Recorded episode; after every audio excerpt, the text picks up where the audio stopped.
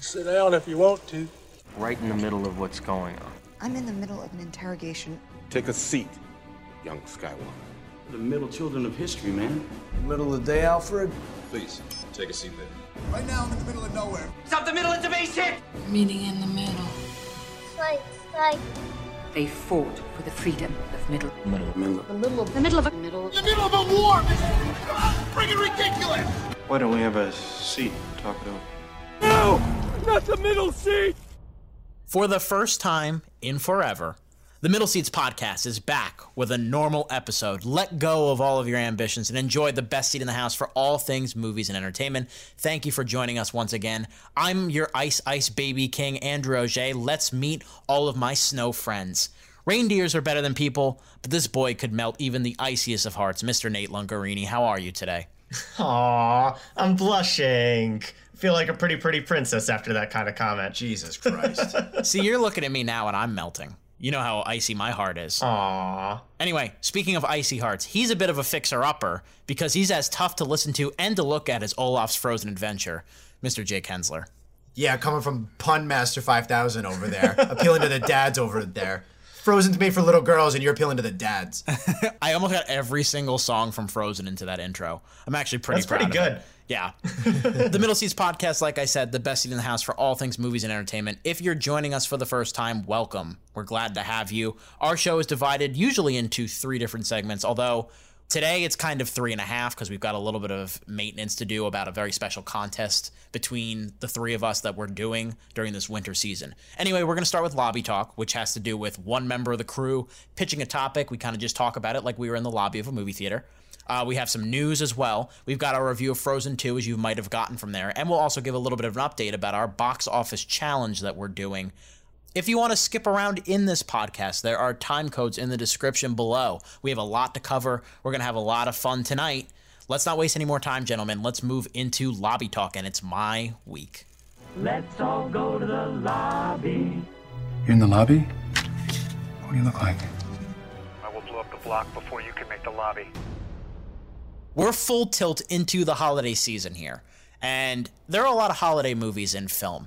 But there are some holidays that go neglected. Like, of course, Christmas and Halloween are the two most popular. Like, those ones get tons of movies. I'm sure there's even a few Thanksgiving movies in there every once in a while. But there are a lot of holidays, you know, that get the short end of the stick.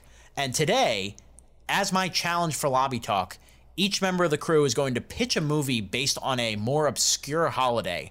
And I think as a consensus, we'll pick which one we would greenlight if we were the studio. So without further ado, Neil Ungarini, he's been hard at work. I saw him scratching with a pencil. I saw steam coming out of his head as he was thinking about his idea before the show. What holiday are you pitching, and what is the premise of your movie? Alrighty. So I'm gonna go with Father's Day. And actually, in hindsight, I might have been a little too inspired by Onward because we're starting to get more posters and trailers of that. Yeah, big father themes in that. Yeah. Big father themes for sure. And I actually really like the fantasy tropes for this particular pitch as well. But I want to focus specifically on the mythological creatures. I'm thinking like an animated Pixar DreamWorks style movie where the main character is a chimera and he's trying to figure out who his dad is, Mamma Mia style. but because he's a chimera, like he could be a dragon, it could be a griffin, it could be all sorts of crazy mythological creatures.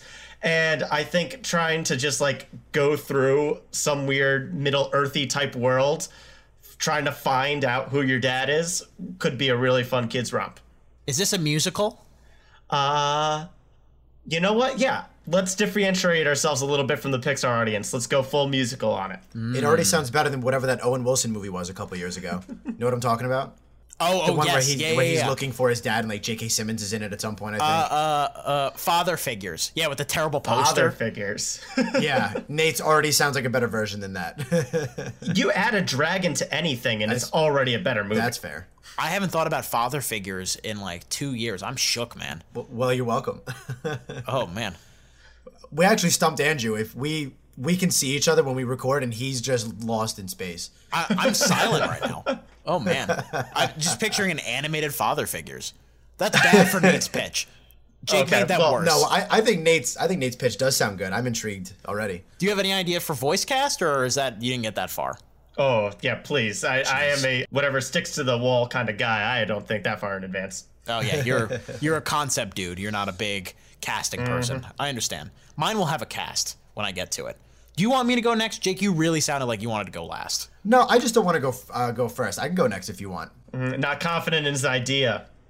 No, I am. I just didn't want to go first. He's stalling. He's the guy that wants to do the presentation in class last because he's not ready. But I think we're gonna we're gonna push him, put the pressure on, and see what comes out. Can you create movie magic, Jake?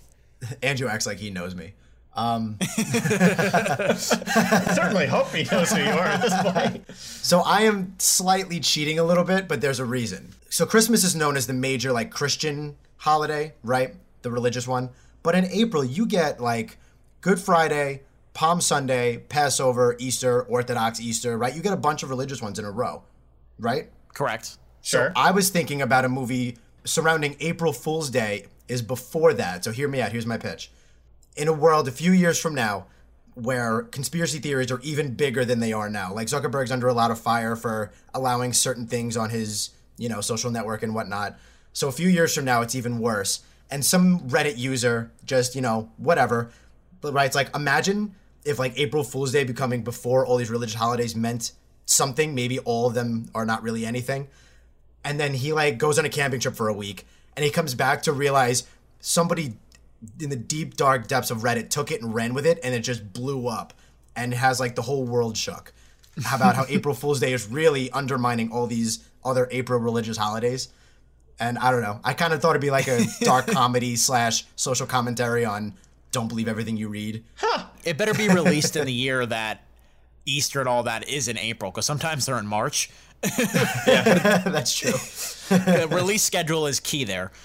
That's true, that's I actually really dig that, Jake. It's kind of like undermining faith, but not attacking the religious aspect of it. It's attacking the way we read news and media. yeah Yeah. And it's like a almost like a different kind of faith. I feel like you could actually cover a lot of weird nuances and hypocrisies in that kind of story. Well, you all in April. You also apparently you get Earth Day and Tax Day, so I thought you could have some fun with comedy there too. Like no more taxes. What is Earth? Ah, Interesting. I'd like to think that you could get like Edgar Wright or like Alexander Payne or somebody really skilled at satire to do it. even uh, Taika Waititi maybe Yeah, that'd be a good one too. after Jojo Rabbit. Absolutely, after JoJo. Yeah, that's a good one. Uh, Jojo Rabbit, by the way, one of the better underappreciated movies of the year. If you haven't seen it, in my opinion, pretty good, Jake. That was pretty deep. That's why it's a little far fetched and it's a little cheating. But I did I didn't want to go first because I wanted to let it marinate a little bit. Yeah, I definitely have the most obscure of our three holidays. When we were talking about it ahead of the podcast, Nate didn't even know what I was talking about. So that's solid. Good start. really, really going to the the broad demographics here of people who don't really know what this holiday is. But at the same time, everybody loves trees. Trees are cool. And Arbor Day is all about trees. The name of my movie would be Seeds of Life. It is this beautiful drama. It's about a woman who protects a tree with all of her life throughout the decades. She's played by Chloe Moretz as a teenager slash young adult, and Meryl Streep as a full on adult slash senior citizen. She does everything near these trees. She sleeps out in front of it every Arbor Day. She has this deep connection to this tree. She talks to the tree, and through voiceover, guess who plays the tree? Shel Silverstein. Like the poet? That's just what I was thinking of. What does he sound like? I, I don't know. Uh, well, now my answer's not good. I was gonna say David Harbour. Get it? Like Harbor. Oh Harbour. no, that is Arbor. good. Okay, okay. I like David Harbour. Yeah. That's something. So the whole movie, you spend wondering why we're obsessed with this tree. And guys, guess what? This woman had a tragic loss. Her son died, and her son is buried under that tree. Hence the seeds of life. Well, spoiler alert. Well, uh, this, this is a pitch meeting. you don't go, here's the first two acts, and then go, good night. I was getting it. Well, who directs it? I think I'm just going in my head to Tree of Life because it sounds like a Terrence Malick movie. Yeah, that's what I was thinking too. but I don't know. You guys have. I feel like there's got to be another suggestions another for directors? person. Like, Alfonso Cuarón. Actually, that's a great example. That would be good. He could yeah. he You- could you take that s- and run with that. Yeah, you need good cinematography and you need a guy who could tell story. So Think of all the cool tree technology he could come up with. Like Mm. we had all that gravity stuff. Like what if he had a tree cam? And like within the branches of the tree, like going up and down. I don't know. using GoPros. He'll figure it out. He's much better coming up with awesome films than I am. Jake, I want you to note how Nate said, actually, that's a good idea, as in he was shocked. Well, eh, they are few and far between, but I'm not without them. Yeah, I'm this this whole segment should be called Jake shook everybody else cuz between father figures and Shel Silverstein completely thrown off my game. So thanks for that. I guess I'm excited about the holidays. I don't know. Maybe it's maybe it's being in Nate's apartment. Mm-mm, toasty as Quiznos would say. Why? Oh, oh my. We're not sponsored by them. Oh, yeah, not yet. I like all three of our pitches. Yeah, I I would like all three of these to be greenlit, and I could see like what like Warner Brothers could do Nate's, and then like A24 would do yours. uh, I don't know who would do mine. Yeah, yours is kind of like a Maybe uh, like a Columbia. Fox Searchlight. what STX Entertainment? I don't know. I don't know either. I think that'll do it for lobby talk. Guys, we want to hear if you guys have a certain pitch that you want us to possibly green light. Please let us know. Please comment below. With that being said, let's transition nicely from lobby talk to our box office update here. Let's make some money! All you care about is money. The box office disaster. Money, money, money. Guys, we have our box office draft that we've been doing over the last couple of weeks. We got underway at the beginning of November. We've been progressing. We have our teams. We've gone through it. Nate has an update for you, and we're going to have a couple of little bit of team shifts here today. Nate, why? Well, first off, uh, just a quick update on the numbers. Uh, it was a good day to be a Nate Lungarini because I When is had it not? both- yeah, hold on a second. Every day's good morning sunshine. So well, even better because I had both Frozen 2 and Ford v Ferrari come out in theaters in the last two weeks since we started recording, and I have shot up almost $200 million over everybody else. Drew is the only other person with movies on the board, and both are not looking as hot. Uh, Beautiful Day in the Neighborhood, the new Tom Hanks movie, just came out, and that has the potential to hold. It's got a very good uh, consensus right now, but it's only made $13 million so far. The death sentence could be that Charlie's Angels has only made 14 million over two weekends. It only made 5 million dollars its second week. Not not good for Drew. That is almost certainly going to be one of the biggest bombs of the year. yeah, by Christmas it'll be making like nine dollars. I think it's obvious that the problem is that America is sexist, and this is why my movie's not making money. Oh, absolutely. Oh boy. we only want Spider-Man movies. All right, so Jake has yet to get on the board, but he does have Knives Out coming out. Uh, yeah, by the time you guys listen to this, Knives Out will have come out. Uh, yeah, not a great start for me, guys. Uh, not really into that too much, uh, considering I invented the game and now I'm absolutely desperate for Star Wars: The Rise of Skywalker to be as big a hit as we all anticipated it to be. I really needed to like come somewhere probably in between Force Awakens, which made like 900 million, and The Last Jedi, which made like 600 million, which is still a pretty decent sized hit. But at the Really same time, a huge hit. yeah, I, uh, Like yeah, but I think a lot of us expected it to be even an even bigger hit. Yeah, well, I'm there's a little petty part of me that's kind of happy to see this because you walked in like like you walked into a locker room with your chest all puffed, ready to kick some ass, and now you're kind of struggling a little bit, so that's what you get. Mm-hmm. Right. Like, oh, I got Star Wars beating his chest. So we have our swap rule too, where we're He's able to me. swap out one movie, and I'm gonna have to use that, but not because of Charlie's Angels, because another movie on this list has screwed me over even before a poster came out. But before you do that, I also have the opportunity to trade myself. And because of our box office draft rules, I get to go first, following Jake, who isn't going to be trading this round. Yeah, because I know how to pick movies. So, uh, Okay, I just triggered Andrew. says the mother that has cats on his team. Oh. We'll see. Those Taylor Swift cult members are gonna go see it. we'll find out. Anyway, for me, because I'm obviously the most important drafter here, I need my team to get a little bit better because I've lost The Kingsman. It got pushed back, uh, I think, seven months to come out in December, or sorry, uh, September, which means I need to pick a new movie so I can make some money.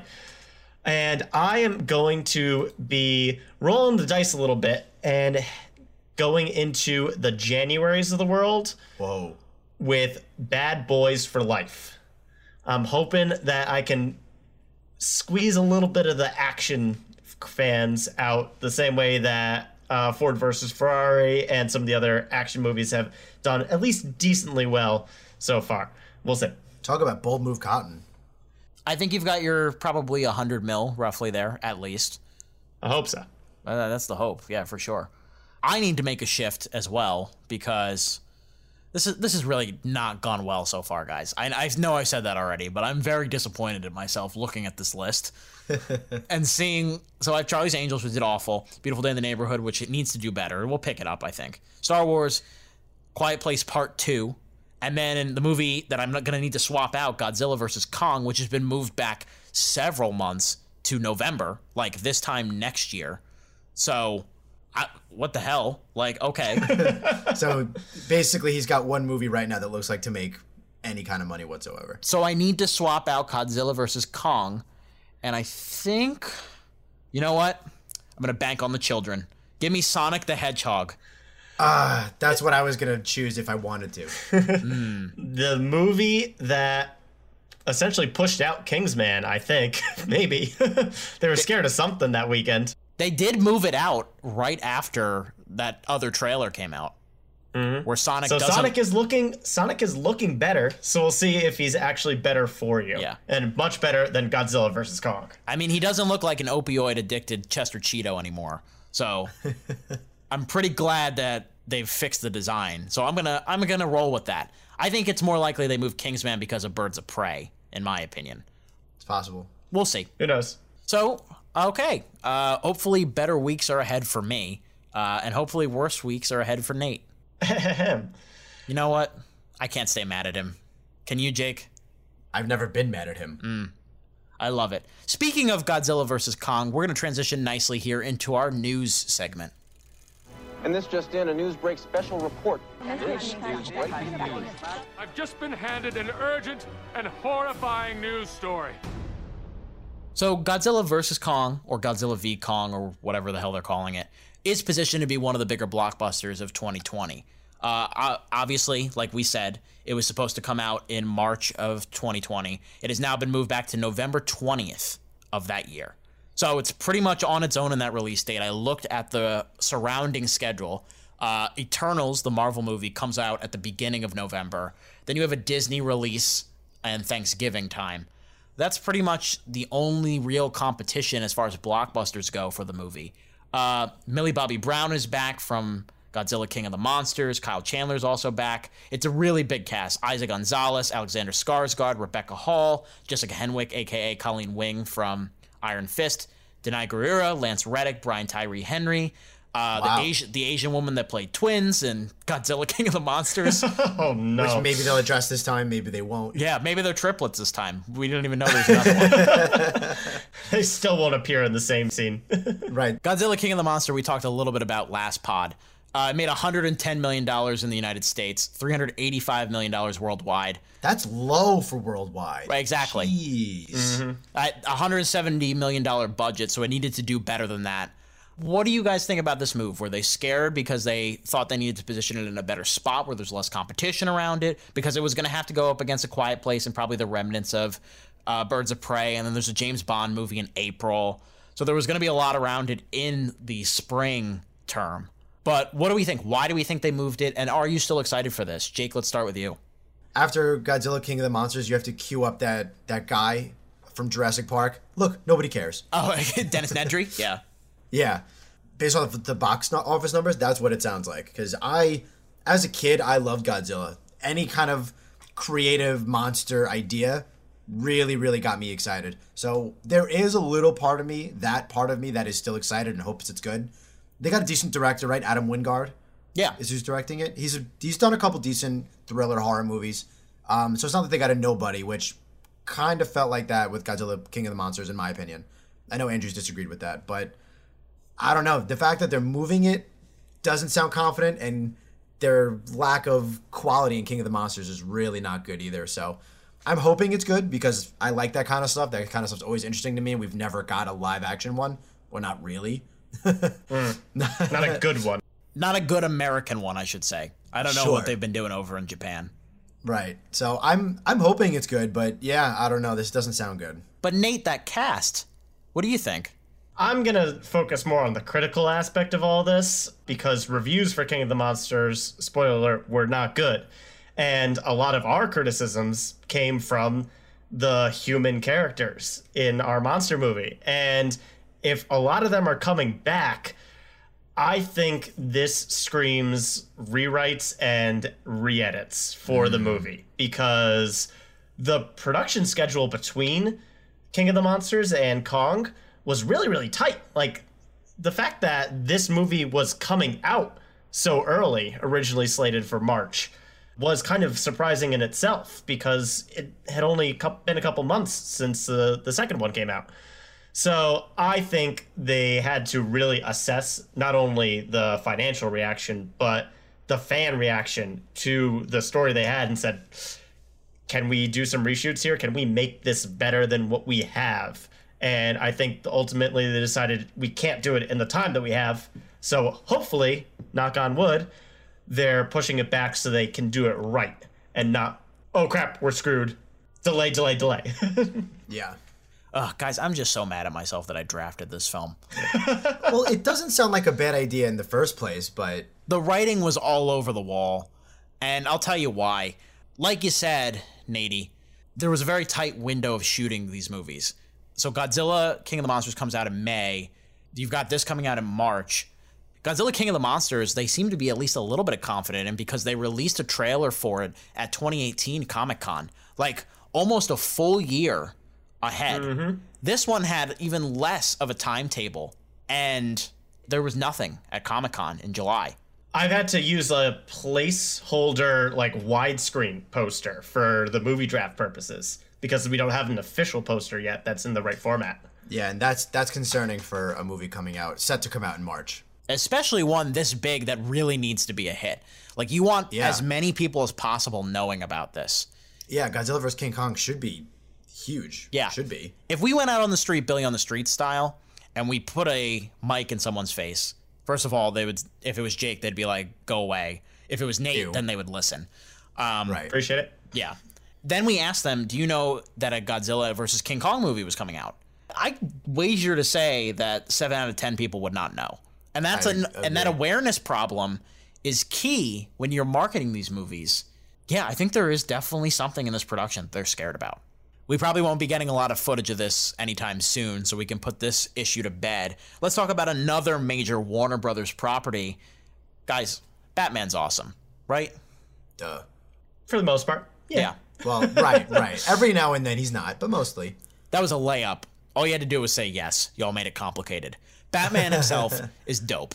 Batman's arch nemesis, Joker, has a billion dollar movie this year that doesn't sit very well with Batman. So he is assembling a murderer's row cast for his next movie. I, I, say this like Batman's in the meetings, the casting direction. He's sitting on the casting couch. sitting? No, he's hanging from the ceiling. Yeah. Can you try this line?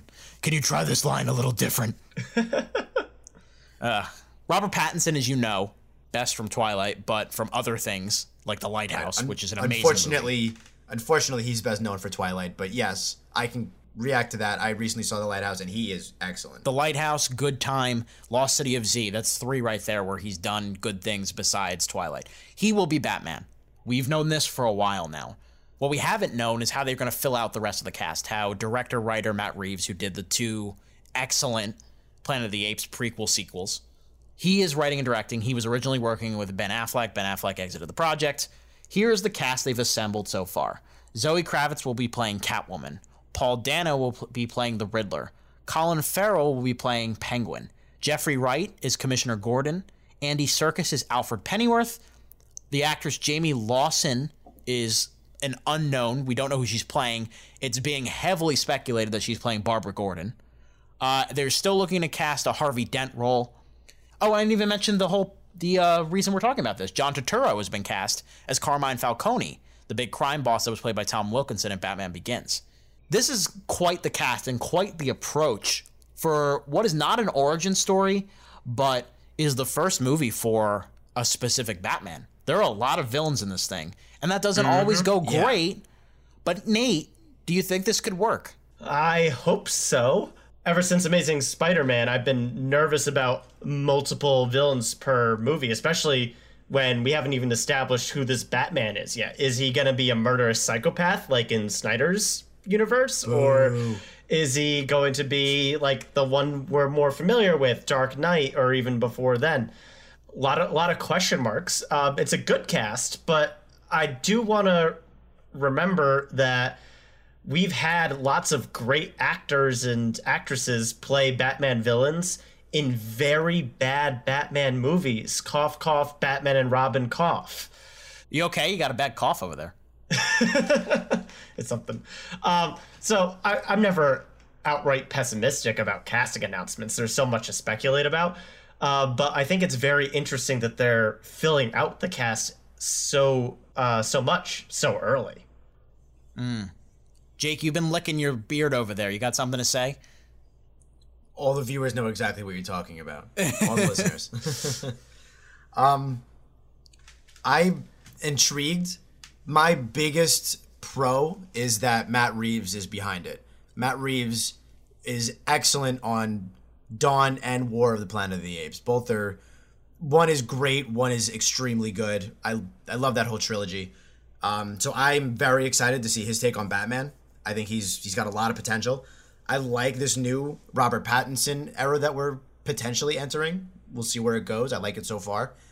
I'm also a little tangent. He's going to be in Christopher Nolan's next uh, movie in summer of 2020. So, yeah, directors are looking at him, and good directors are looking at him. So, those are pros. To agree with Nate, I'm a little not worried, but confused as to why so many villains. I guess maybe it's going to be very comic booky, where like they all can just be there and have parts to contribute. But like, could this be like Amazing Spider-Man 2, where the Rhino shows up for two scenes? Right, that's what I'm like wondering. Also, pointless. Um, I don't know. I do think that might be the approach. There are two different ideas of how I think this is going to go, and they're based on pitches that I've seen that I really like. The first is have you guys ever heard of the comic The Long Halloween? No, no. actually. That's one of the more popular Batman comics, and it features a huge rogues gallery of villains. And it's the whole idea that yes, it's it's like the Arkham City video game, where it's very much exploring Arkham City as the villain, as opposed to one singular villain. It's Batman mm-hmm. trying to survive chaos. Alternatively, an idea I loved, loved that I heard a while ago is an idea that he's going through Arkham Asylum a la The Raid. Ooh. And if you've never seen The Raid, cool. it's the idea of somebody going floor to floor, taking on different challenges, similar to Dredd. That's another example. Mm-hmm. But that was a pitch I really liked it, and that was first floated a while ago when Affleck was developing his version. So I don't know if that's still in the cards. That's interesting. If if that is the case, that's freaking genius floors of Arkham, we have never seen the prison like long term in a good movie before, right? Yeah, we've seen bits and pieces of it. Batman Forever and Batman and Robin, it's featured at points. So to answer Nate's question, no. Correct. Yeah. that is a great excuse to pin wow. a whole lot of villains and Batman in a tight space. I feel like that could have a lot of potential if you do it right. Correct. and that's the other thing. I do like the casting choices so far. They're not. I mean, other than I would say Colin Farrell's very well known as an actor by this point, but they didn't cast any crazy heavyweights. Like there is no DiCaprio or like a Tom Hanks or yeah. you know a Matt Damon, nothing like that. They cast a lot of great actors who aren't really A-listers. Yeah, and I really like all that. But are all pretty suited to the roles. Especially, I love Paul Dano as the Riddler. I think that's yeah, such yeah. a good choice. Zoe Kravitz is a very good choice as well. Colin Farrell's not what I expected, just because you think of someone short for the for the Penguin. But really, In the fact, Penguin just has to be a crime boss, like a you know, with the, the Penguin style. Mm-hmm. Yeah. But that movie will start shooting soon. I expect we'll see Pattinson in the bat suit probably before the summer. because they'll want to get that image out there. And then we'll probably get a first look around Comic Con 2020, I would think, if we go by past precedent of what DC likes to do. Mhm. They'll probably attach a trailer to Wonder Woman 1984 next summer. So that's the Batman. Completely pivoting to something very different, but it's another interesting topic in a different way that we wanted to discuss here on the show. Um, musical biopics we've talked about a lot in the past. It's a controversial genre because a lot of them have kind of been ruined by Walk Hard the Dewey Cox story because they're very by the numbers and all go through the same formula. Uh, and one of those ones that I felt like went through a very similar formula and fudge facts, and I wasn't a big fan of, even though the rest of the world loved it, was Bohemian Rhapsody, which made $903 million worldwide, which every time I say it, I want to throw up because I cannot believe that that happened. And co- and comically won some Oscars. And, and won Best Editing for. Yeah. Which, Oh, which. Nate here could edit it better, but Oh boy. yeah, this has been a very Yeah. pro Nate podcast, by the way, even more than usual. when is it not? I, I appreciate the love. Touche. So from Bohemian Rhapsody, producer Graham King, he wants to keep the momentum going. So he's moving from Freddie Mercury, one of the legends of rock, to the king of pop. Michael Jackson will be getting his own biopic film. It's been authorized by Michael Jackson's estate, which, as you guys know, based on his controversial past, it's not the easiest thing to do, but they can use all of his music. Uh, the script is being written by John Logan, who did Gladiator, Skyfall, The Aviator, a bunch of stuff, a lot of good, not great movies. And before you think about censoring, of course, Leaving Neverland, the very popular HBO miniseries from earlier this year, chronicled a lot of the abuse that Michael Jackson allegedly levied on different little boys. And of course, that's a big part of Michael Jackson's legacy. Apparently, King says that this movie will not skimp on that stuff, it will touch on it hmm. somewhere. So that's interesting because with the estate involved, I don't know if I trust that, but I'll get into my opinion on that in a second. Jake, what do you think about this idea and I guess about musical biopics in general? Well, it's also interesting because we just got a documentary about all of that stuff. I don't know. It's interesting that it just got greenlit after a documentary like that, which definitely didn't show him in a great light. Right. I thought Bohemian Rhapsody was like generally I liked it, but I didn't think it was anything special. I liked it more than you guys did, but I did not like it enough to where I thought it should win any kind of Oscars. I, but I was okay with Rami Malek being nominated. But as, aside from that, I know there. I didn't see the Rocket Man one about um, Elton John. I heard that was really good. I know there's an Aretha Franklin one coming out. It's popular. I'm not surprised. These are live. These were legends at one point. Some of them living. I'm okay with almost anything as long as you do it well, do it right. Don't insult the audience. Do it justice. But that's why Michael Jackson is so interesting. There's so there's got to be so much to cover. I can't imagine this movie shorter than two and a half hours. He changed the the pop genre, which is arguably the biggest genre, and he had all that controversy with you know pedophilia and all that stuff. So I can't even imagine how they're gonna do this. Yeah. Important distinction about Leaving Neverland before we move on. I love that documentary. It might be a top contender for me for one of my favorite. I don't know if you count it as a film. It's certainly like an event of the year because it's just so mm, wow. powerful, but it is very anti him without a voice from the Michael Jackson camp. It's very one sided. I mean, and granted, Okay. it's the side of alleged victim, so it's very powerful, but if you're looking for a more comprehensive viewpoint of how everybody feels about him, in theory, this will be that. But I don't know, Nate, because I'm not sure how much the estate is going to allow as far as the icky material. If I was a lawyer or some sort of consultant, like trying to get this movie from yellow light to green light, I would put the brakes on it. Like I I don't I don't like this idea at all, honestly. I think there's way too much bad press on Michael's side uh, as of right now, as is. And I feel like this is gonna be a very very touchy subject for a lot of people like Yeah. especially the wake of the me too movement and like we're still finding out stuff about harvey weinstein right now not saying like they're exactly the same but it's all in that same vein in the cultural movement right now so um, it'll be interesting tying this to the bohemian rhapsody guy and the michael jackson estate doesn't give me a lot of confidence that this is going to be a honest portrayal uh, Rocket Man, that was a pretty honest portrayal and came from Elton John himself. Right, which was very big of him to be a part of that and kind of self reflect. Yeah. Absolutely. Uh, so that was a great way to show not only a musician's legacy, but also how his legacy has this whole underbelly that takes a lot to open up. But that said, what Elton John went through is very different from what Michael Jackson is accused of doing. And I see that rubbing a lot of people the wrong way, um, regardless of what the facts are. And yeah, Bohemian Rhapsody was kind of weak because it it really sanitized a lot of the darker aspects of not only Freddie's life but the band's life. Uh, I bring this up all the time. That Fat Bottom Girls was written from experience, like, and but in the movie, the rest of the band members are portrayed as like Christian, uh, I love my wife kind of people, and that might have been true later in life, but definitely wasn't during their rock star days and they just kind of skim over a lot of the sex and the drugs and mm. the whatnot. Right, it's PG thirteen. Um, yeah, and so Bohemian Rhapsody, great music video, but not a very accurate biopic. Giving it back to Graham King doesn't give me a ton of confidence. And not to we didn't even bring up Michael Jackson's famous surgery, apart from all the accusations that he has. Like, yeah. there's a lot to cover in this kind of movie. Oh my god, yes. A lot of controversy. There's no shot it's under two and a half hours, first of all. Yeah, there's way too much to cover. Who even plays that? Who wants to take on that kind of role? Yeah, that's a whole nother discussion. But listen, we're not saying that you can't make a really good movie from a person that was not a great person.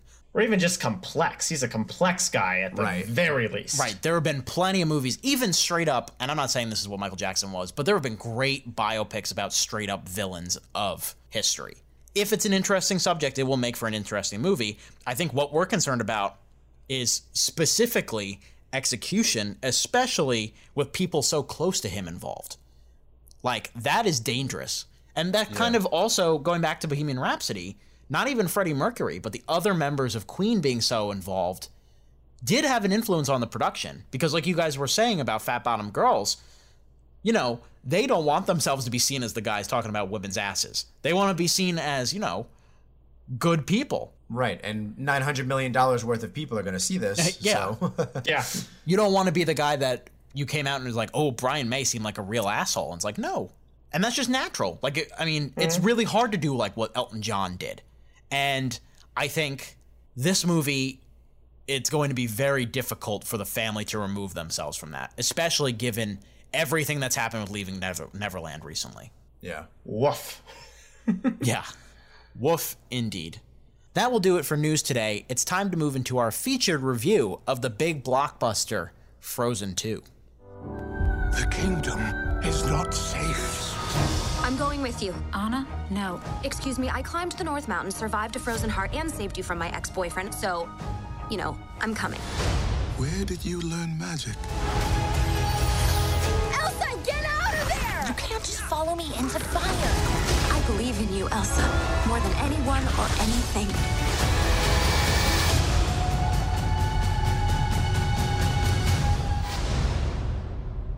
Frozen 2 is the sequel to Disney's second highest grossing movie of all time. Isn't that crazy to think about? Disney animation, I should say. Yeah, but still nuts. It, it's unbelievable. Uh, just behind The Lion King overall worldwide. It is directed by Chris Buck and Jennifer Lee, who directed the 2013 original. They returned for this. It stars Adele Dazeem, I mean Idina Menzel, of course, making 2014 jokes here on the Middle Seats podcast. We've also got Kristen Bell, Josh Gad, Jonathan Groff, Sterling K. Brown, Alfred Molina, Evan Rachel Wood, Ciarán Hines, and Alan Tudyk.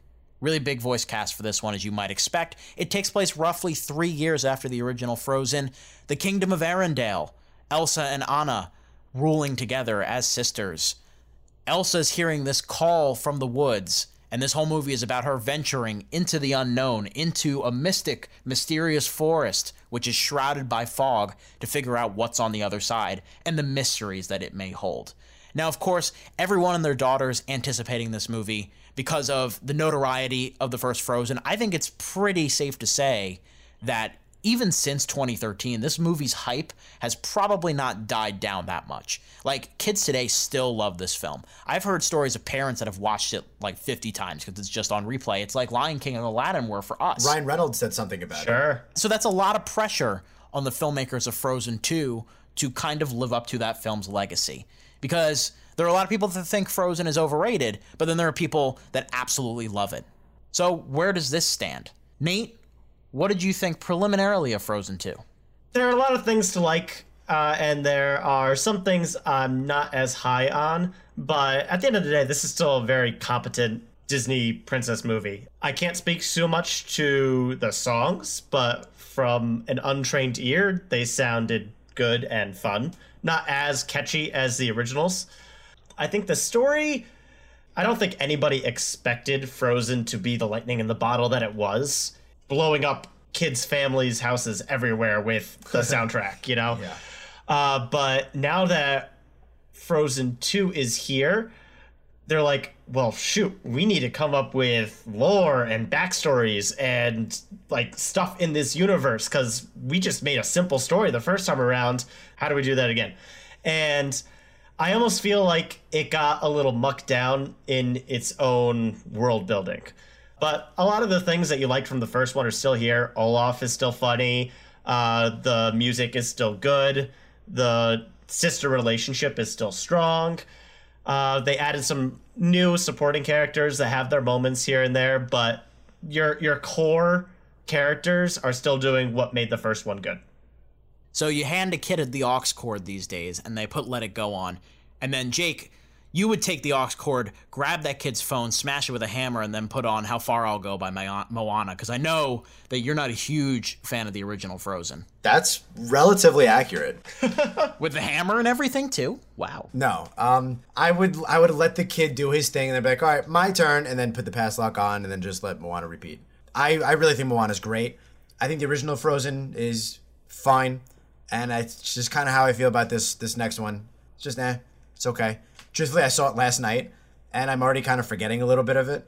I just I don't know something about the Frozen universe doesn't really stick with me that well. Like I kind of echo what Nate says. It it's competent. It's a great word for it. It's not a bad movie, but I just don't. Nothing really settles with me. Nothing really gets me that engaged. Um, other than Disney is good at finding messages and good messages to give to their audiences. I agree the sister relationship is good and escalates and is strong. Olaf is fun. Again, there's a couple good chuckles. I don't know. The music's not really that great, I don't think. I think it's fine. I'm going to get some hate for this from anybody who loves Frozen and listens, but I don't know. I think like the voice acting's fine. There's just not a whole lot that really catches me or reels me in. It's just it's a fine hour 40. Nothing that special. You're very concerned about the Frozen Mafia, aren't you? Yeah, I don't know. Maybe I have an irrational fear of mafias coming after me because I've I've said that in the past about other movies too. What's the worst that the Frozen Mafia looks like? Like you don't have any Conor McGregor's in that mafia. It's a lot of eight year olds. Do you not kids. remember the giant ice snowman from Frozen One? Yeah. Hello. He's gonna get impaled. and Nate, I do remember that because I think out of the three of us, I am certainly the high man on the original Frozen. I really, really, really like that movie a lot. I think it's probably a top five Disney movie for me, and I don't feel that wavering when I say it. Woof. You're a goon. I, I, that is not that controversial of opinion. First of all, like Frozen One, I, will give it like a four out of five kind of thing. Like it's a solid plush recliner, I suppose. But I would not go top five Disney all time. Yeah, I would. Lion King, Moana, Beauty and the Beast, and then probably Frozen. Maybe Wreck It Ralph. Maybe Wreck It Ralph 4, then Frozen. Yeah, I think it's a great ode to sisterhood. It does everything right that all those Renaissance movies that we love do, but also works for the current age that we live in as far as subversive storytelling and sisterhood and fantastic music and that's all of the setup to say that this movie is kind of not as good. It's not even close, really. yeah. all right. At least we can all agree on that. It was just. Uh... I was trying to set you up to make you think that I was going to be like, this one's even better, but it really isn't. Uh, Nate, I think you especially nailed it on the head uh, when you were saying that they were not prepared to make a Frozen 2. I don't think anything was expected in the way that that movie made money and then they kind of scrambled and were like, "Oh man, we have to make another one of these." And I agree. In many ways, it is everything you expect from a sequel where it's more but less. And the less comes from having more. And that sounds like a Yoda-ism or Yogi Berra-ism, but it makes sense. Think about it this way.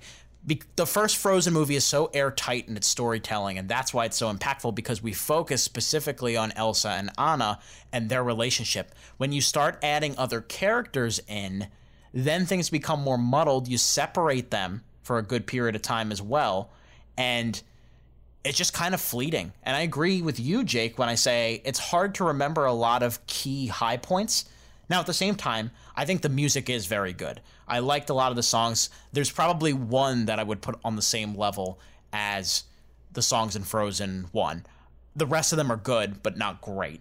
The visuals are incredible. I love the use of the autumn colors. I love the evolution of the animation. You see, they clearly got at least 50 million more dollars to make this movie than they did the first one because Yes, there's a lot of really good colors in animation. I I didn't mention that, but I agree. It that it all looks really good. Yeah. it really looks really good. And the one thing I want to say about the animation is that I'm finding it harder and harder to see the line between Pixar and Disney animation. I feel like between the water animation here, the snow, the even the earthy elements, it looks really close to Pixar levels for a lot of this movie, which is kind of crazy to me considering where we came from. Right. And they try a lot of experimental looks in this one that the first film just didn't have. There are a lot of trippy sequences in this thing.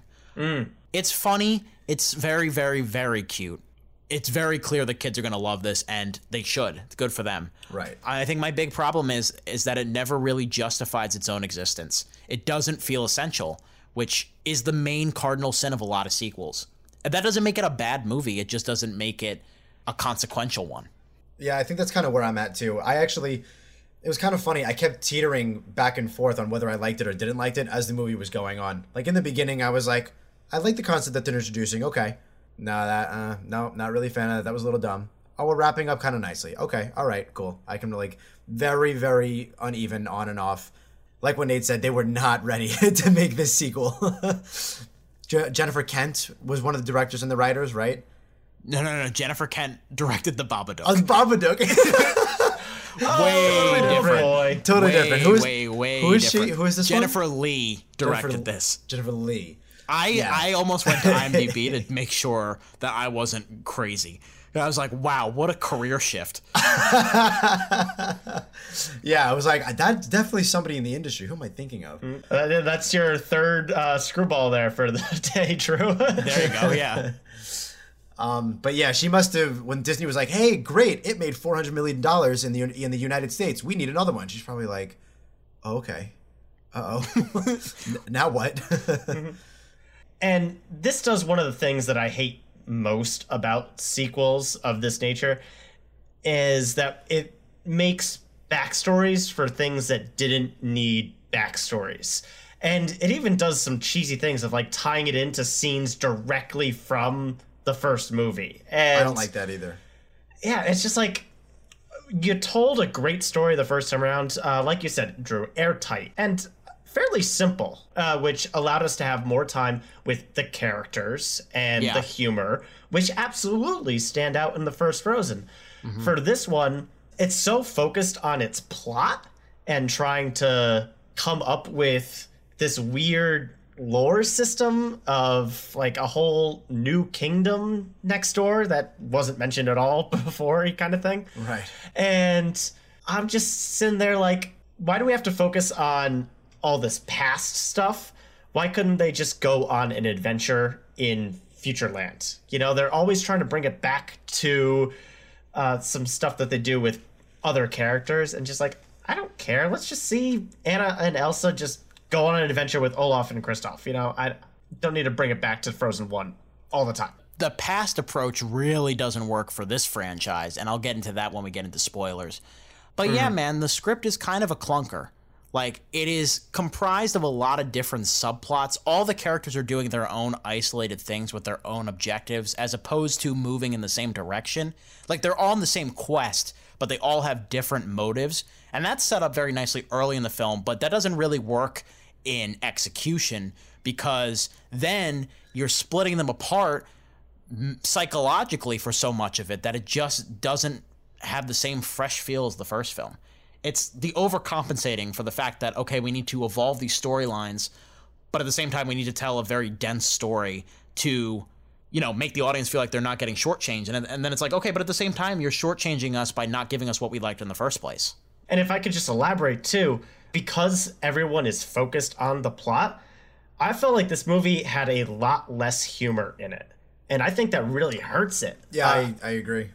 Olaf was pretty much the only consistently funny character. And even he has this weird arc about trying to grow up and understand his own existence for the first half of the movie, which that's what I'm talking about with these subplots. Like, yeah, it's, it's played to some comedic effect, but at the same time, like, I don't need philosophy coming from Olaf right now when everyone else is just as down in the dumps as you are, man. Right. Yeah. It's comedy until it's abruptly not. Like, exactly.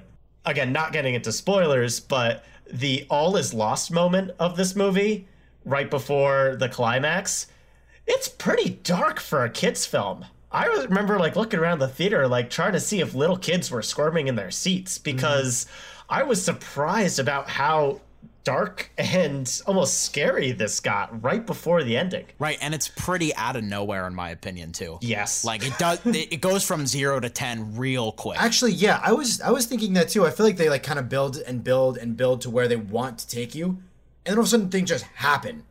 And then it's the climax and then all of a sudden they start to wrap up. And I'm like, "Wait, what weren't we on a journey? There was a lot of build up to a climax that really just kind of happened right. out of nowhere. So let's get into the spoiler section and give our ratings here so we can get into specifically those points. If you've never seen the show before, we grade things on a seat scale. If we love it, we give it a royal throne. If we think it's great with minimal flaws, we give it a plush recliner. If it's a movie with significant flaws but still pretty good, we give it a wooden seat. The inverse of that, if it's a bad movie with some decent things in it, we give it a damp lawn chair. If we think it's irredeemable, we give it a sleazy outhouse.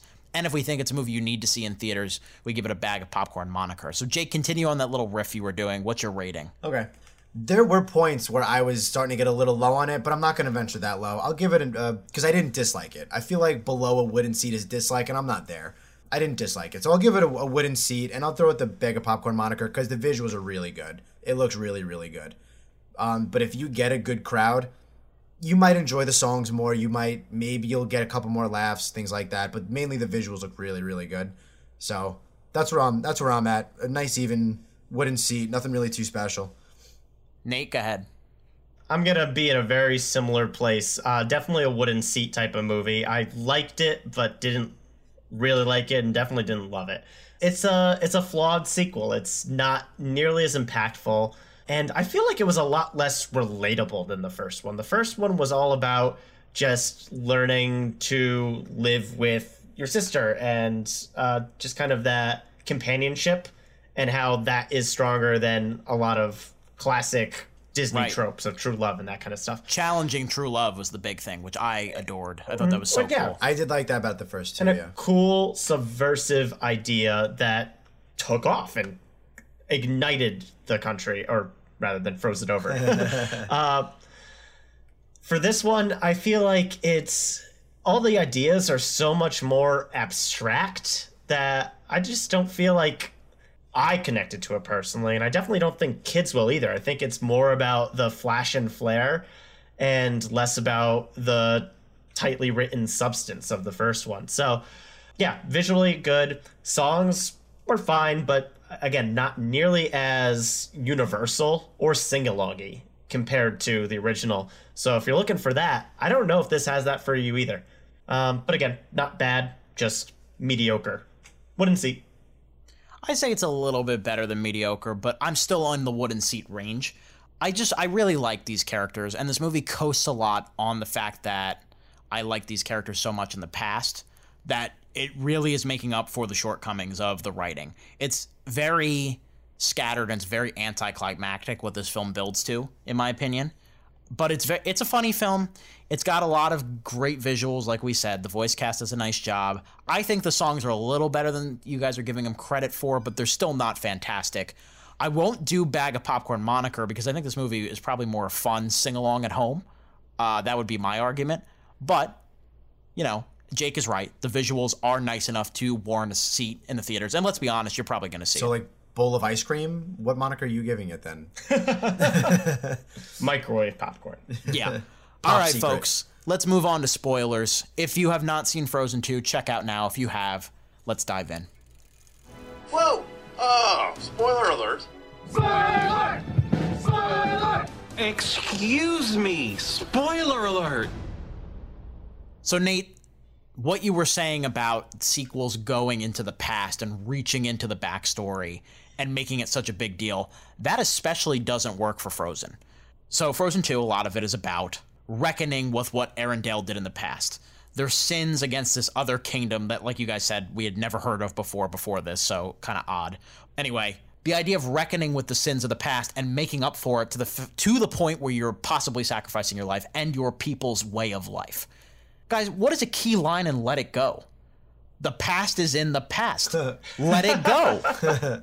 oh boy. It's directly in contrast to the entire moniker of Frozen's biggest song. Well, also, Frozen's biggest song doesn't really make sense in the context of its own movie because Elsa was kind of wrong. She was supposed to reconnect with her family, but that all aside. Right. It works as an end of first act song. Yes. Where that character is in time, so that's Right. why I think it works. But yeah, Mhm. as a big empowerment song, no, I agree. yeah. uh, going back to atoning for the sins of your kingdom, so to speak. You know what movie did a lot of this and is actually a poster in Drew's bedroom? I know for sure. Thor freaking Ragnarok. Yeah, you know? I'm glad you said that. right, right over my shoulder. And one of the big climatic moments of that movie is that Asgard needs to fall because Asgard is a people, not a place. Now, maybe they thought they couldn't do the exact same arc in Frozen, but the fact that you have Elsa almost dead, like a kind of was lost to the spirit world, I guess. I don't really know exactly what happened to her. It happened out of nowhere. Playing a really bad game of red light, green light. Yeah, whatever, whatever that was. Um, you have Olaf disappearing, pulling a Peter Parker in Infinity War. Mm-hmm. no, I'm serious. There were there was like a, a 15 minute period where I'm like, they're doing Infinity War and Ragnarok back to back. I really, I was getting annoyed. I'm like, guys, really? Anna, I don't feel so good. Anna, I don't want to go. and the third thing, Arendelle is in jeopardy, and the town's gonna get flooded in order to solve the crisis of the movie. So you have all three of those very dramatic moments that happen very, very quickly. And they get resolved even quicker. Yeah. With no consequences. And like, where's the dealing with the past if none of it matters and everything gets solved? Yeah. I don't know. Yeah. Anna's big like oh, hope is lost grief moment comes out of nowhere. I keep saying Anna, Anna. Sorry. It's so depressing. She's in the bottom of that cave and like she's crying and there's no light in the scene visually or like story wise. It's a dark, dark moment, especially for a, a Disney film of this status, you know? Like Yeah. this needs to appeal to your young demographic and I thought that was scary, honestly. Honestly, I was okay with that. I was kind of like you guys, more, more. I had more of an issue with the jarring nature of it. I was like, we just went from Elsa and Anna saying we're gonna be together to breaking up to both of them at their complete lowest to figuring it out and resolving. I'm like, that was just a little fast. Yeah. Maybe a little too much setup. Actually, you know where they you know what they could have cut? Talking about issues with the past. Olaf did not need to recap Frozen 1. Oh, I see. That was one of my favorite scenes in the movie, though. Okay, yeah. I was like I was like, I thought that was funny. I'm like, it was funny, but we didn't need it. And then Elsa does it again when she gets into that random crystal place. She she looks at herself singing "Let It Go" and kind of shrugs. Like that whole thing recaps Frozen One again. What are we doing? Let's move with this story. I know Frozen One was a hit. I saw it. That's why I'm here. Uh, it's it's weird. And you know what actually was similar for me was Kristoff's song. As a story beat, it felt out of place. It felt like a very weird moment to be having story wise because we're actually starting to get into the serious elemental territory by then. But at the same time, Kristoff's song as a 80s power ballad is freaking hilarious. Yeah, As I was agree. Olaf's recap of the original one. It was a great joke, just at the wrong time in the movie, I think. Uh, Two of the top five favorite parts of the movie, right there, that we're talking about. I yeah, I Mhm. agree. All of the love stuff is kind of lame with Kristoff. Like it's such a sitcom plot, and I get it. This is a movie for children, but like the balancing of tones we're talking about. If this is going to be darker, you need to do this a little bit better. At the very least, Like- earlier. Yeah. The one song I really, really, really like is the big reintroduction song. The Some Things Never Change, where we get to see all the characters again and they kind of set up their motivations for the movie. I really like that ensemble song. Uh, Into the Unknown is decent. It's definitely trying to be Let It Go, like two. Yeah. But, you know, it's okay. it's a pretty good tune, and Idina Menzel can really sing. That she can. Yes. Um, as far as issues, as far as like issues go, I I was a little annoyed that they like not recapped Frozen one twice, but definitely went back to it twice. As in, like, remember how good Frozen one was? Like, yep. Mm-hmm. Really, three times. Remember when they're playing charades? They kind of do that too. Oh, Yeah, a little bit. Yeah, a little bit. Yeah. What call it? I also felt like for the first half, a lot of Anna's character is Elsa. Stop leaving me, Elsa. We agreed to stick together. I'm like, you just. I know you agreed on that, but that's kind of been your character trait three times in a row now. That's one of the other big themes of the movie. We're kind of talking about, and you're seeing a pattern here. Uh, similar themes, good themes, good messages, but that have been done better in other movies. Uh, this movie is very much about people you love so much you can stay loving them, but let them do their own thing. But that exact message was done better and Ralph Breaks the Internet a year ago. Yep. And we talked about it on our show. Absolutely. It's the mm-hmm. exact You're same right. message. And that movie is a lot more focused on that. Like it goes a little over the top with it at points. Remember when there's the big like Ralph droid thing, Ralph virus? Yeah. It's like, oh, love me Vanellope. And it's like, okay, this is a little on the nose. But at least it's focused on that one thing. Frozen 2 has like four separate messages that are running parallel with each other, like the subway race at Yankee Stadium. And no one wins. well done. Good reference. That's a good one. That's a lot of time at Yankee Stadium thinking about that. um, yeah, no, you're right. It is a little. It's a little. It's a little too convoluted. It really did flip flop on what worked and what didn't with me. Like it was like almost every 20 minutes, I was like, "This is working and this is not. This is working and this is not." Yeah. yeah. To get a little bit more concrete on specifics in the movie, maybe this is a little nitpicky on my part, but I'm kind of over the earth, water, fire, air thing. I feel like we've seen that in a lot of stuff. It's literally and I'm kind of tired like- of it. Yeah. Well, obviously it's Avatar, um, and the four classical elements are just a thing. So obviously there's going to be a lot of lot of fiction that takes from that. But uh, I just wish it wasn't so by the numbers in that regard. Like, okay, we're gonna have the air spirit, and then we're gonna move on to the fire spirit, and just keep rolling down the track because you got to go in an order. And again, it's there, but it's like barely a part Exactly. And they spend so much time talking about it because you have to have it connect to the forest's backstory. You have to have it connect to the people that live in the Her forest. parents. Yeah, her You have to have it connect to Elsa. And as uh, literally, as soon as they said, "Oh, but there could be a fifth spirit," I wonder who that could be. I'm like, Yep. "Okay, it's Yep. Elsa." Woohoo! Actually, Is it the girl that caused the problem in the first place? Probably. I was really hoping it wouldn't be her. I'm like, please tell me you're not going predictable, and please tell me you're not making Elsa a god. Make I don't need that. Jake, look at it the other way. The only other thing they would have done is that the fifth element is love. Captain Planet to the rescue! Yeah, exactly. I, yeah, you kind of stumped me. I was trying to think of something else, and I couldn't Um, anything. because they went with the generic four elements, you're kind of stuck on that track. And I feel like you could have Yeah. had a much better time if you were a little more loose with your your lore and just said, yeah, there's elemental creatures in this world, and this one happens to be a water horse, and that's cool.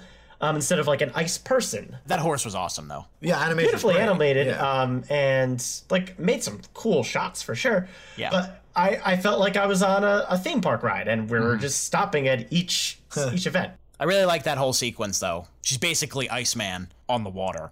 I actually wanted to uh, address that. So she's really struggling to contain her powers in the first one, and in the second one, they start off with her getting startled and freezing the banister she's sitting at, and I'm like, okay, she's still learning to control it, and then she just has the most control I've ever seen from any superhero with ice powers. Right. I'm like, she can do, she could do anything. It's been Literally three years. unstoppable. well and to be fair she made life literally in the first movie Yeah, but the first one is, is so much about her being unable to control it, and I feel like now she's like, liter- she's literally a god. I want to see her master that a little bit more. She's like unstoppable in this one. I don't know. I, I don't think I would need that, Jake, just because it'd be another plot point in an already convoluted movie. Right. Yeah, but I feel like they they almost OP'd her. I'm like, she she can actually do anything, Mm-hmm. and that's a little too much for me. That's fair. That's definitely not a top focus of theirs, but really there is no main focus here. I was very much expecting them to be like, "Oh, your parents are alive somehow." I'm glad they didn't do that. Yeah, that would be annoying. When we saw the ship, some girl, probably 2 to 3 years younger than us, went and I was like, "Oh, they're not going to do it, are they?" Like there's no way that these people are alive. You've got that element possibly floating out there. You've got everything with Sterling K. Brown's character, where he plays a former Arendelle guard who's been mm-hmm. trapped in this mist for years, for decades at this point. And it's like he has maybe 25, 30 lines, and the only contribution he makes is he throws a rock at the rock thing. Well, he saves. He, He throws a helps rock at the Anna. rock thing and he bangs his shield. Yeah, he saves Anna. I know, but you could have had Kristoff do that too. He Well, I mean, literally Kristoff was the did that. next Sure, stand. yeah, Yeah, that's true. That's true. Yeah, he just somehow finds her in the middle of nowhere. Sure. There's a lot of that in this movie, I thought, in like the second act where I thought we had like traversed through the forest and all of a sudden we were right back at the starting area. and I'm like, have you guys Actually, just been yes. standing here for the last 30 minutes of the movie? Is this Blair Witch Project? Hey man, real estate isn't cheap these days. Like, Nit, little nitpicky. I have some geographical issues. like, Yeah. they go wandering. Like they they take this big expedition. Like, Elsa, you can't go alone. We're all coming. It's like a mile away. It's like up the road. Yeah. It's really not that far. Like this enchanted forest they talk about is really like right there. Like where the first movie takes place, where Elsa runs off to, it's like really kind of just next to it. It's not that far. They pass it. Yeah. Yeah, they pass it. And like there's a dam that stops all this water. The water gets there in like a minute. Like this place is not that far. No. So It's, it really isn't. Picky, but The reason it seems so treacherous in the first is because it was like horrific winter. But yeah, here we're talking about geography at this point. I think it's time to wrap up. yeah, here. I know it's nitpicky, Yeah. but I did. I was like, what's going on? I think we're done here. Nate, final thoughts on Frozen 2. Yeah. Uh, from a technical aspect, uh, from a musical aspect, I think this is definitely satisfactory. In terms of visuals, I think it's it excels. Um, but that also is just kind of par for the course for Disney animation at this point. Uh, so I'm glad that they at least weren't lazy and did a great job with some of the unique features of this franchise. I just wish we had more of the characters we had from the first time around. I wish they really focused on the sense of humor that made the first one so iconic. I think I wish the sisterly bond was less in peril for this entire movie. It felt like Anna was losing Elsa the entire movie when we just spent all of last movie growing that bond. Like sisterly love. Let's let's make it a theme to conquer their adventures. This was basically just Elsa, I'm gonna go do my own adventure, and everyone else is just kind of wait for me to be done. Yeah, like pushing her away the entire movie. Mm, yeah, so that all fell flat on me. We spent way too much time just talking about the lore of the forest and the elements Yeah, and whatnot. yeah, I I didn't care. I was bored with that stuff from the first exposition dump, and there were lots of exposition dumps in this movie. Overall, it was fine. I know we aren't the target demographic for it, but there are also true. great family movies that appeal to all ages. I don't think this is one of them. Uh, Jake, what did you think of Frozen 2? I'm basically with Nate. It's it is kind of what I expected. I didn't expect it to love it all that much, and I I didn't. It was fine. Um, it had its issues, but it does have a relatively nice message. Um, I do like that they separated Elsa and Anna, and they have their own kind of kingdoms to rule. Though you're right, Ralph Breaks the Internet did it better. One final point I did want to bring up is that whole fire lizard thing. Every time it was on screen, I wanted to just scratch its chin. Isn't that the same lizard we've seen in every other Disney animated movie? Like we Maybe. had one in Moana who Yeah. looked the exact same. But no, but th- this one had more of a personality. I wanted to scratch its chin. I really just I wanted to pet it. I wanted to rub its head. Um, yeah, no, uh, Frozen Two was it was fine. There are much better kids movies. There are much better movies in general, and like Nate said, this didn't appeal to all the audiences, but that's okay. And I don't think it's a bad example of a family movie either. But I would agree. I'm not feeling apathy, but I'm I can't muster up a lot of emotion for it. Whereas the I'd go to war for the first Frozen, as you guys have probably gotten by now. This one I, I would be like, okay, it's solid. It's it's decent. It's baseline what you expect of a Frozen 2. You know, it's not it doesn't exceed expectations. It probably meets them. It's a step below the first because of its convoluted story and that sequelitis approach that it kind of takes. But I think if you love these characters, you'll get a decent amount of enjoyment out of this. You'll definitely have a good time, especially if you have kids. That'll do it for our review of Frozen 2 and for this edition of the Middle Seats podcast, hopefully brought to you by Quiznos. Uh, before we go, Nate, where can they find us on the internet? Alrighty, here's how you can get in touch with us. Please like, comment, and subscribe to our YouTube channel, The Middle Seats. You can also listen to us on the go on all your podcast platforms, including SoundCloud, iTunes, Stitcher, and Spotify. For questions, comments, and updates on the show, keep an eye on our Facebook, Instagram, and Twitter, all at The Middle Seats. And if you like what you hear and want to see more content, let us know and spread the word. We have a lot of exciting things circulating here this winter, folks. Please be sure to keep up with our box office challenge. Be sure to listen to the other part of this podcast if you haven't already. And also, be sure to be listening to our Star Wars recaps as we're counting down to the release of Rise of Skywalker. We're going to be doing a podcast for pretty much every single Star Wars movie that has come out theatrically. We will have a couple of these out by the time you listen to this. Uh, we're having a lot of fun doing them, so please listen to those too, especially if you're a big Star Wars person or a big Jar Jar Binks fan like Jake is. Anyway, that will do it for this episode of the Middle Seats podcast. For Jake Hensler and Nate Longarini, I'm Andrew Oj. Keep that seat warm, everyone. We'll be back soon.